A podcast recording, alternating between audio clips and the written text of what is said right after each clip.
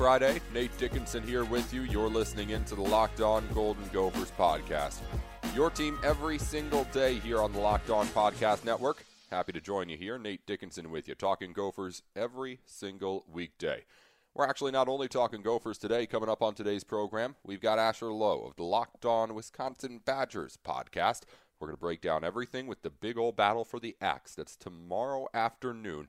And of course, we'll have a breakdown of everything that happens on Monday's show. But today it's all preview. Asher and I talked so long, it's going to take up all of our show today. So we'll actually get right into it right here on the Locked On Golden Gophers podcast. Asher actually led the conversation, so you will hear him say, Hey, welcome to Locked On Badgers as we get into this thing. But don't worry, you're still listening to the right podcast. I'll be back in a couple of minutes to talk to you again here. And again, enjoy our conversation as we break down the battle for the axe between Wisconsin and Minnesota tomorrow. It's going to be a good one for you to listen to. We had a great time talking about it. Here's our talk right now. Joining me on the Locked On Badgers podcast on our Friday crossover for game week for Axe Week, Wisconsin and Minnesota, the new host of Locked On Golden Gophers. Nate Dickinson is here. Nate, welcome. And we finally get to do the rivalry crossover because we have a Locked On Minnesota Golden Gophers show on the Locked On Network now. Happy to provide it for you. Happy we're having the game. weren't quite sure we were going to get here a few weeks ago, but I'm glad it's happening. I'm glad the, glad the Big Ten changed up kind of the way it did. I mean, there's schools like Indiana who may not be happy right now, but you, you know, it's what it is. And I feel like the Big Ten kind of gave the people what they wanted in a year when they uh, haven't been doing that a lot.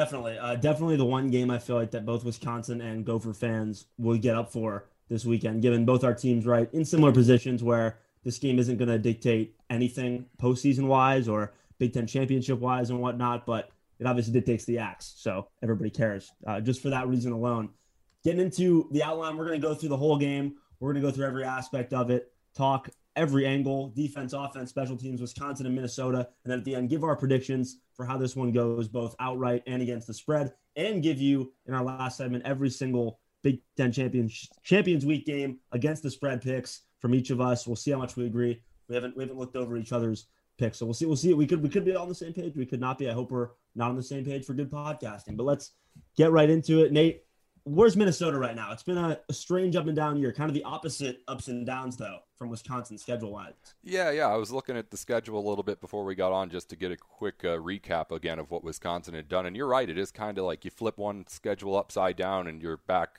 at the other one. Uh, Minnesota just recently had to go through a COVID 19 protocol where they missed two weeks. Wisconsin had that obviously at the beginning of the season. But the Gophers are feeling pretty good right now, just given the fact that they were able to beat Nebraska and do things in that Nebraska game that the Gophers really hadn't done all season. Defensively, it was easily the best game that the Gophers had played this year. You could argue maybe Illinois, but Illinois is, I think, at least a much inferior team as far as where that all stands. And I could get into some of the PFF grades in a little bit, but a lot of it really pointed to the idea that Minnesota had its best defensive game off 22 days rest without 33 players still playing in that game. That part's crazy. I know because so how many defensive guys did they have even suited up? Uh, it was they had the limitations where they had four defensive tackles in the game in total. They had two tight ends in the game in total. Uh, in the he was either post game presser or on the Monday press conference after. PJ Fleck said they were one offensive lineman away from really, really being in a spot where they might not have been able to play that game. So it was definitely a, a big, big hit all around the team. The fact that the defense was able to come up and play as well as it did, it, it, the reason why I mentioned it was because the defense has been what's been so terrible so far for Minnesota in games that it's lost. And for it to step up the way that it did in particular was special for me. But really, it was just an all around effort that PJ Fleck just couldn't give enough praise for after the game and throughout the week this week, really. Yeah, crazy win given how little you guys had available to you. And we've had similar issues, right, at Wisconsin. Not that level, not down to four defensive linemen, but hmm. basically all the top skill players have been out for the last few weeks for Wisconsin in different ways, uh, different combinations of them. But it didn't get worse than it was this past weekend with no Danny Davis, no Kendrick Pryor, both senior receivers for Wisconsin, who, by the way, Badger fans, there's a little buzz right now about them maybe coming back because this year of eligibility doesn't count. And they've had so many games taken away from Everyone's them. coming back, man. Uh, what? Uh, everyone's coming back. All of them. No I, one. We'll see. No yeah, one's leaving. I, I, I, I, I'm down for a lot of guys to come back. Obviously, um, it all it's all based on their decisions and also the decisions of schools because I mean they can't have everybody back with scholarships. So we'll see what happens. Uh, also interesting that Wisconsin last year, by the way, and I was critical of this decision last year, but this was when we really didn't know how bad COVID was going to be and how long it was going to be. They didn't allow players to come back for an additional year. The spring sports that did get that additional year after their sports were canceled, so like softball, um, I believe I don't think ba- basketball is technically winter, so I think it was like softball was the, the biggest sport for Wisconsin where they lost that whole season and they would have had an extra year of eligibility. Wisconsin said no to that, but they are saying that players can come back now for football next year. And Collin Wilder, a safety, has already announced that he'll be back. So it'll be interesting to see how many seniors return in basketball and football. Uh, we'll see, but both of these teams have had really similar years with the cancellations, with COVID issues, and both sitting with similar records. Minnesota at three and three, Wisconsin at two and three. Where do you see this game kind of being won and lost from a Minnesota perspective? On Minnesota side, the biggest Achilles heel on defense has been the run defense, and obviously, we don't have to talk about how much of a strength the running game is for Wisconsin, just traditionally and always. Um, Minnesota, I can pull up just some of the stats right now, probably, but they allowed Maryland to put up 45 points in a game in which anyone was able to do anything, from uh, Tua Tagovailoa's little brother being able to pretty much get around the edge whenever he wanted to. He'd get big, big yards every single time. Michigan ran all over Minnesota. Iowa ran all over Minnesota. Even Illinois, who, who only put up 14 points, they had, I believe, a 100 yard rusher for the first time this season, and they kind of ran all over Minnesota. The story for the Gophers has kind of been so far because this team's starting like six, seven freshmen every game. It's lost a lot on the defensive side of the football, and then obviously that takes a bigger hit with COVID. But right now, it's been about just kind of getting that experience. PJ Fleck had been saying every single week going through the first few games of the season that it's, it's just about tackling. They need to have more time to get tackling down. And over time, they've done that. I mean, I can look at it right now. They put up, I don't know how much you deal with the PFF grades. I love this stuff. But their tackling grade against Nebraska last weekend was a 90.3. That's more than 15 points better than anything Minnesota had done before this season it's remarkable what they were able to put together. It seemed like it just kind of came out of nowhere on that end. But defensive side of the ball, I mean, there's weaknesses all over the place with how young it is, but the run defense has been what's really, really hurt it. Uh, adversely, on the other side, on offense, the run game has been what's kept Minnesota alive, really. Mo Ibrahim, Big Ten running back of the year now, and deservedly so. He's been a guy where he's had he's had good blocking all season as well, but every single time this team had something going wrong with it, whether it was Tanner Morgan's – inability to kind of get adjusted to a new offensive coordinator or, or just kind of dealing with having Rashad Bateman, not having Rashad Bateman again last weekend. That was a recent kind of hurdle for him to get over. But there were times where he was really being questioned as this quarterback. He certainly hasn't looked like the quarterback he was last year. But every single game, no matter what happened, Mo Ibrahim was kind of there to keep the Gophers in it at least for a while, save the Iowa game in which the Hawkeyes just blew the doors off things. We'll be right back with more with Asher Lowe of the Locked On Wisconsin Badgers podcast.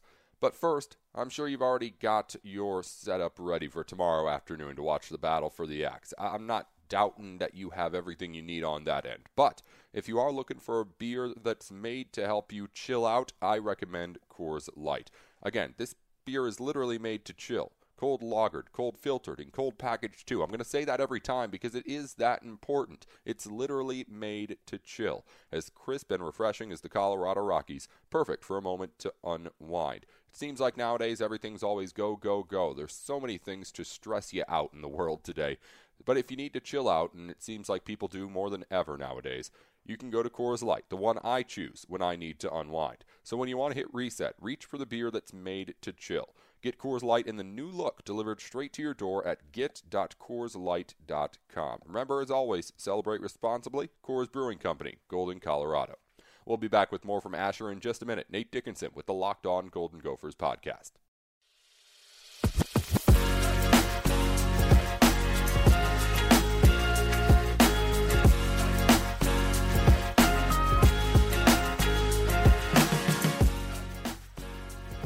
Talking about the running game, by the way, big news right now is that Jalen Berger, Wisconsin's true freshman who worked his way into not only the rotation, but basically worked his way into the RB1 slot after a couple weeks.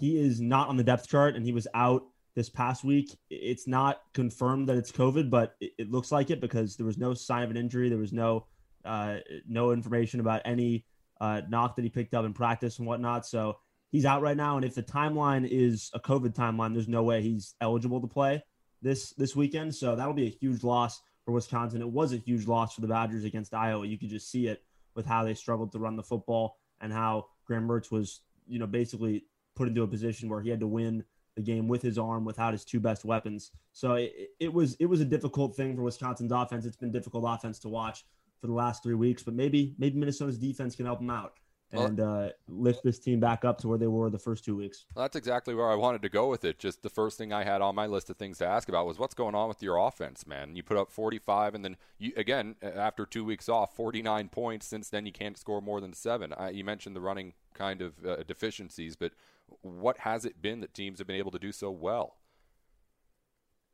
Yeah, so it starts with personnel, I think, right? First and foremost, it, it definitely starts with personnel. You, you have significant differences with who's been available in that Illinois Michigan game and who was available against, especially Iowa, but Northwestern game as well. We found out, I mean, the media found out an hour before kickoff against Northwestern that Danny Davis and Kendrick Pryor were both out.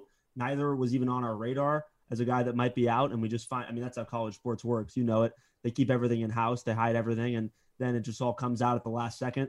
But we don't know when Mertz knew, right? When when the offensive coaching staff knew those guys were going to be out, but it could have been the day before the game. I mean, that's how COVID works, right? You never know when someone tests tests positive, when they're going to test positive. So changing personnel, losing a bunch of pieces, especially Danny Davis and Kendrick Pryor, which really took that security blanket away from a guy in Graham Mertz that let's let's tamper our expectations a little bit is going to be starting his sixth collegiate game and against Northwestern in that game where he really struggled for the first time. It was his third collegiate start and two weeks removed from him being in his bed, really sick. He was completely symptomatic with COVID.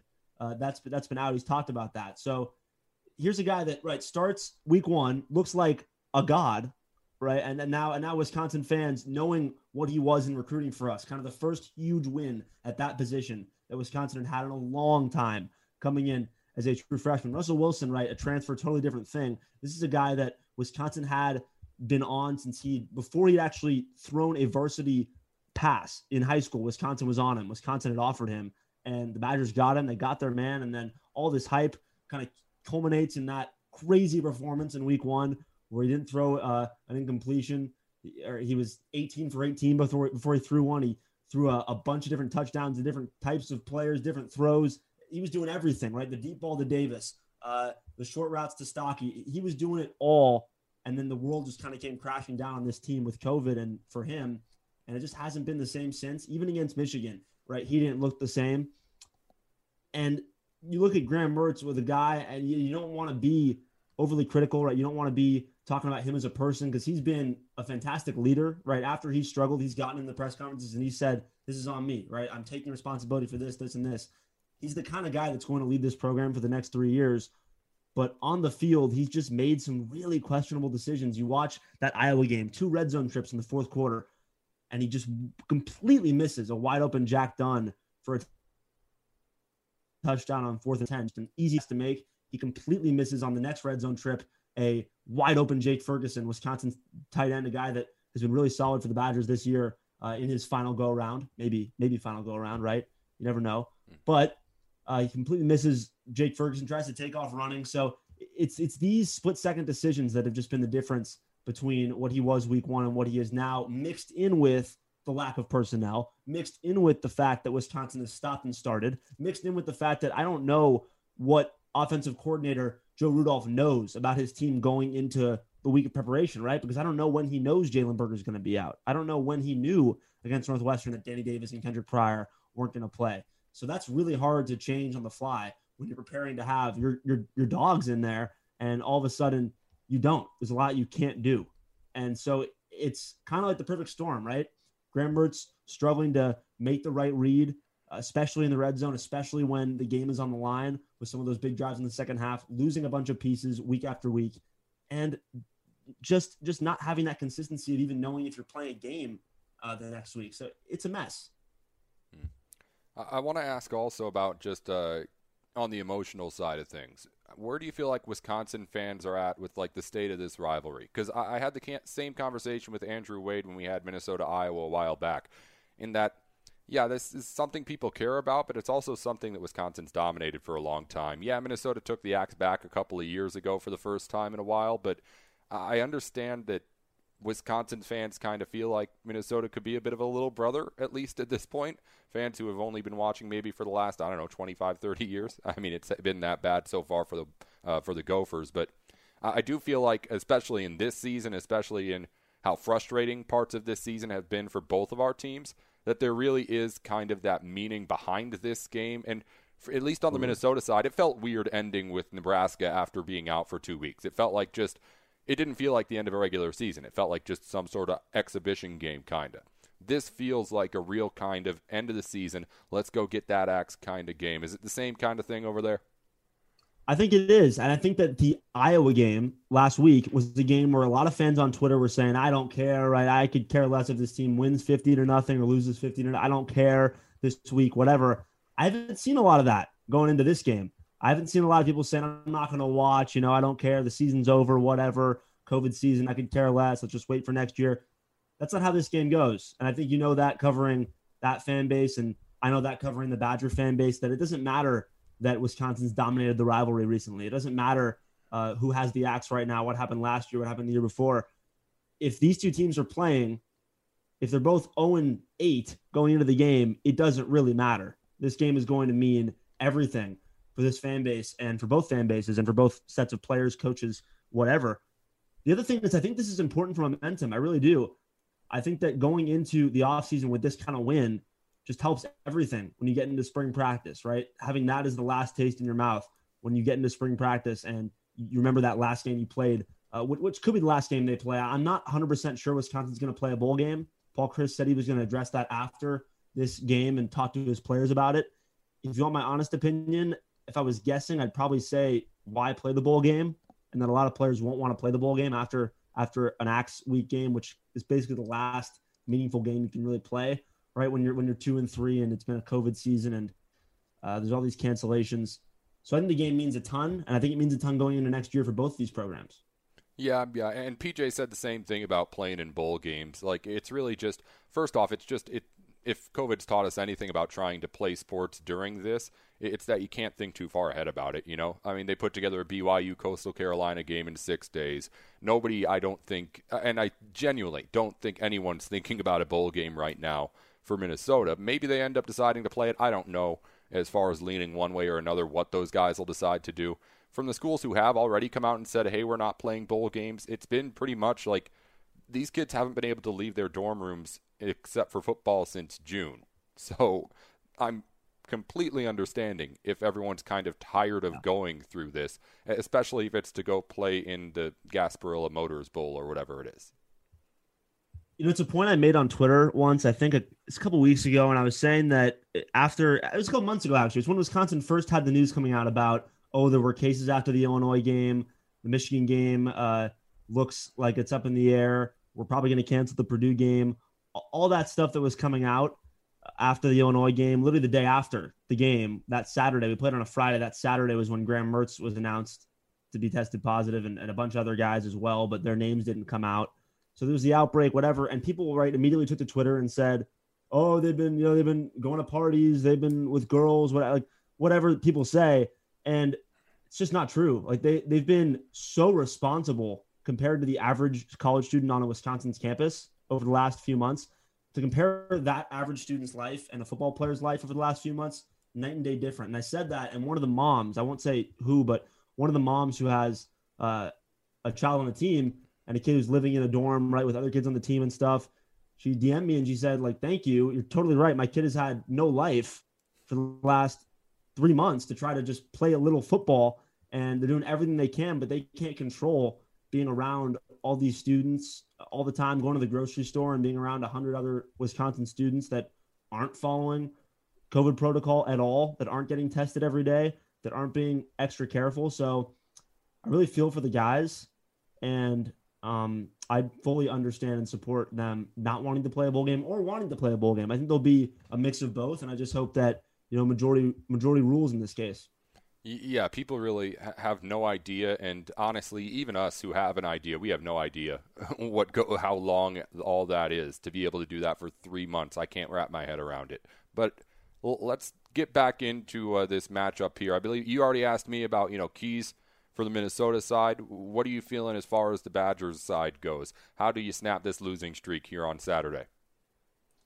So Graham has to be better, uh, and I think he will be uh, a little better than we saw against Iowa. I think this will be uh, an improvement for him off of what we've seen in the red zone against Iowa because everything's reps for him, right? Everything is going to just be experience uh, in his tool belt, getting more valuable experience, more reps, and that's all this year has really been for him. And even if this team was five and 0, 4 and one, I still think that it'd be more valuable just to have him playing than winning or losing games. Like the, the value here is for the future, right? It's thinking a couple years ahead when he now has this year of experience. So I think the more experience we're going to see from him, the better.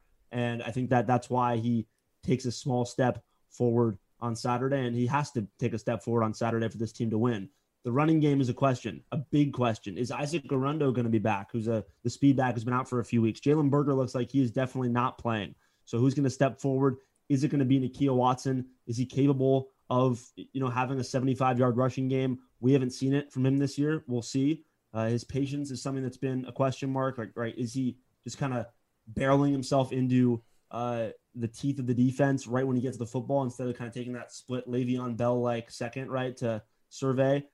That that's kind of been the issue for him. I feel like in the last year and a half. But then who's going to be available on offense? Right, Danny Davis and Kendrick Pryor right now are both questionable. Uh, that's what Paul Chryst said uh, this morning in the press conference, actually, that he's not sure about either of them, uh, if either of them can go. So we'll see how much Graham Mertz has at his disposal. And then on defense, it's just avoiding big plays because when this team avoids a few chunk plays, you're not going to beat Wisconsin's defense, Jim Leonhard's defense, with right 10 plays, 75 yard, five minute drives. You're just not going to beat them that way. You have to have some explosive play to beat this defense. And we saw it against Iowa. Six points allowed in the first half, and then all three touchdowns in the second half were just huge plays. A Goodson 80 yard run, right? It kind of skews the stats. Iowa only had 13 first downs against Wisconsin and 28 points. Wisconsin had 11 first downs and seven points. And the reason is just those big plays. Two to Smith-Marsette. You saw the one where he got hurt on the backflip. Uh, but uh, that and the Goodson run. So avoiding big plays and hopefully having some some guys back, right? Either Davis or Pryor would be huge. And then Graham taking care of the ball uh, would be a huge step forward for him. Just taking care of the football and having a runner step forward against the Minnesota defense that will definitely allow you to run on them. We'll finish up our conversation with Asher Lowe of the Locked On Badgers podcast in just a moment. But before we get to that, we've already told you plenty about Built Bar, the energy bar that is not only good for you and packs in everything as far as the protein goes without the calories and the carbs or sugar. But I also got to let you know about Built Go. Now, what is Built Go exactly? It's kind of just like Built Bar, only instead of in an energy bar, you get it in one little convenient little gummy gel kind of thing. It's so small it can fit right into your pocket, into a briefcase, into your work bag for the gym, your duffel bag, I should say, for the gym. Anything that you might need as far as that extra burst for like getting through that wall in the middle of the day. You guys know what I'm talking about. You hit that wall at some point. Sometimes it's like 2, 3 p.m. as you're just getting into that final stretch before you can go home for, say, the weekend on a Friday like today. Or maybe you're just getting through your reps at the gym and you're just not feeling it like you usually do. Built Go can do all of that stuff for you. You can break through your wall with three delicious flavors chocolate coconut, peanut butter honey, chocolate mint.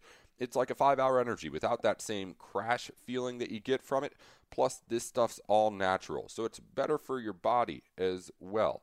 It uses this stuff called collagen proteins. It's fast absorbing, so it can get into your body quick, plus, it's easy on the stomach as well.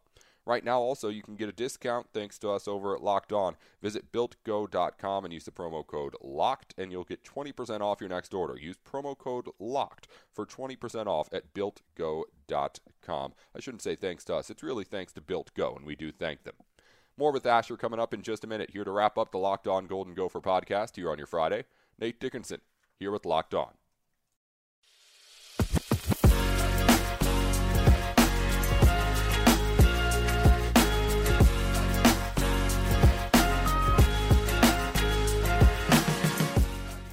All right, man. Well, I don't know how you want to do this prediction stuff, or if you have any other questions for me too. I don't know how you want to go through games. We, I know you do the betting stuff all, every week, but I, I'm new to at least talking about it on here. I'm perfectly aware of how the betting works. I've lost plenty of money on my own, but what, do you? How do you want to go about it?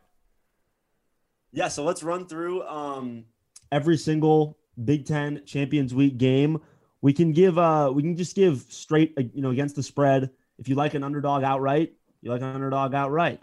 Uh, give us that too. We'll do over unders and against the spread for every single game, and then for Minnesota, Wisconsin, we can give obviously outright winner mm-hmm. plus uh, against the spread, plus a little bit more into why. Running through every single Big Ten, I could call it Champions Week, but that's honestly being generous at this point. We only got four games left. A couple have been canceled, a couple have been changed around. It's weird, but let's run through every single game right now and give you our picks against the spread. We'll start with Illinois and Penn State, the Nittany Lions, as 15 and a half favorites to open.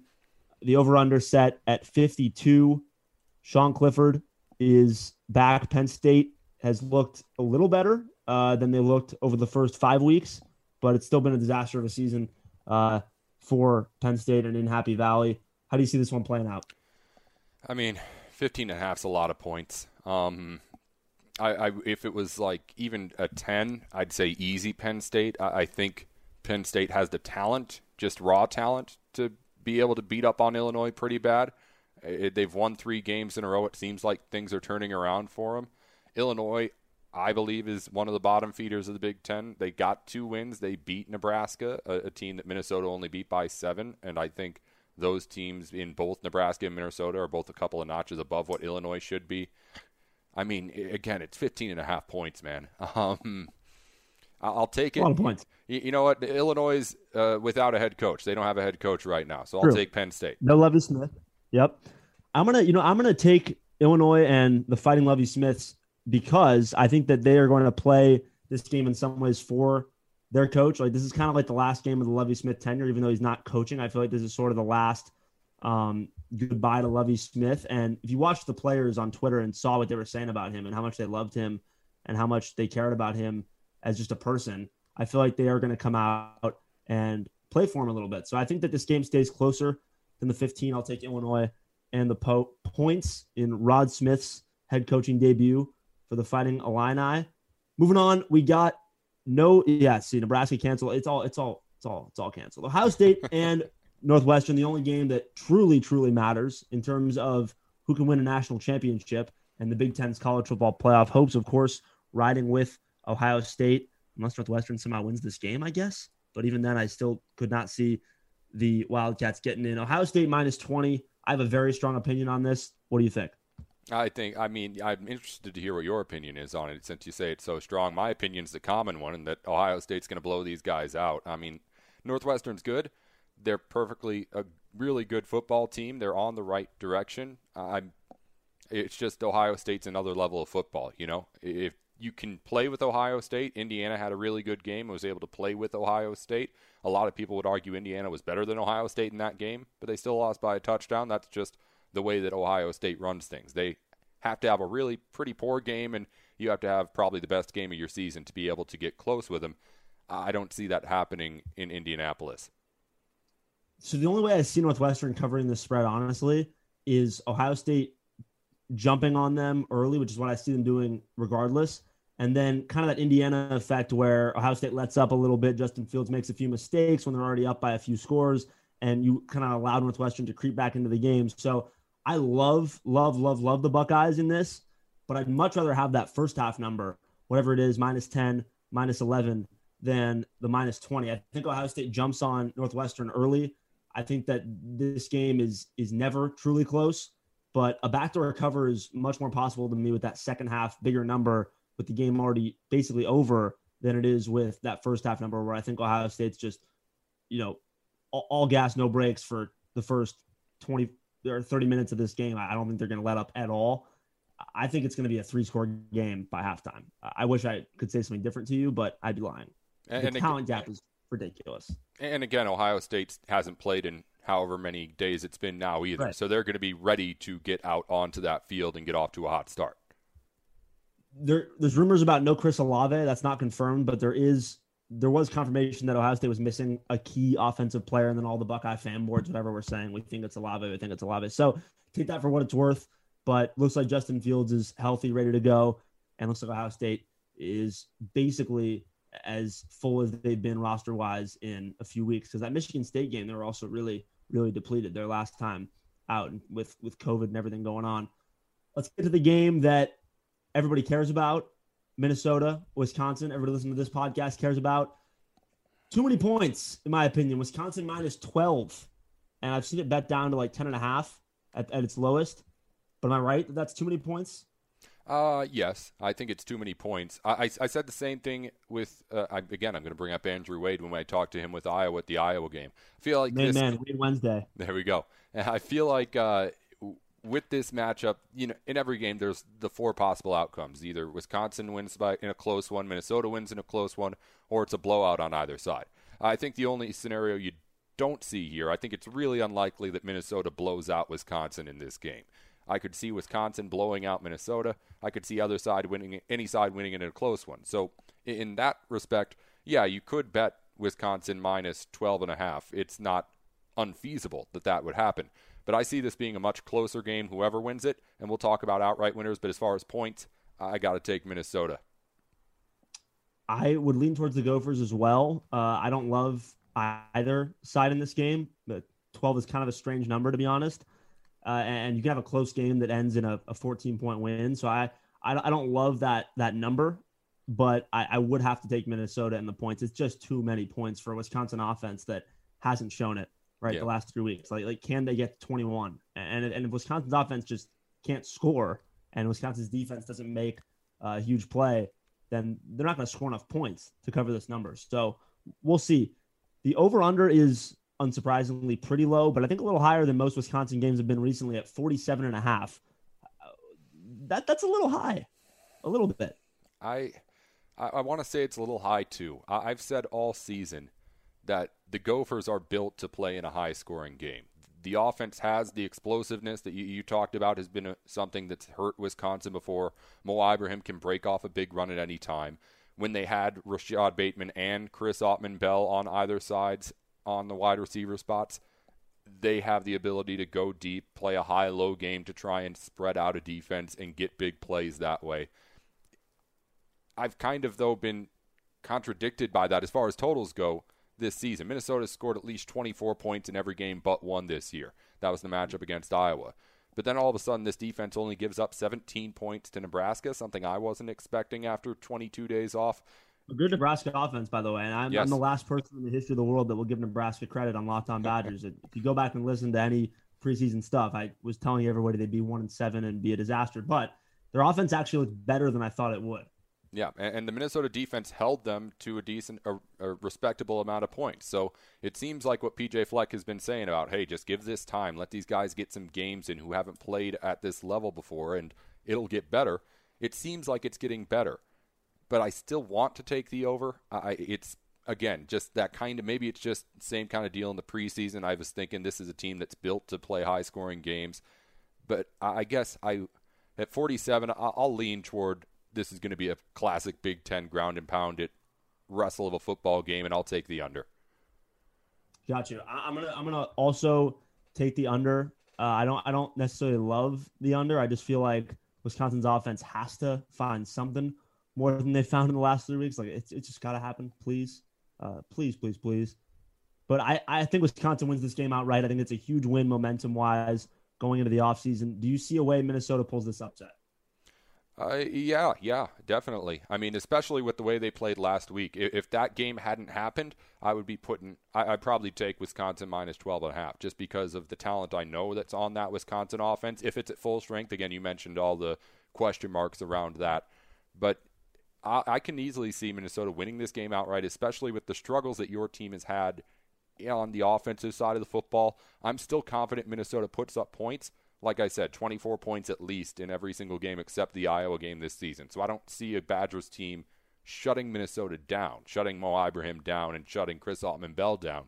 Maybe that deficiency without Rashod Bateman is exposed a little bit more on Saturday that brings the point total down a bit, and that's part of the reason why I take the under.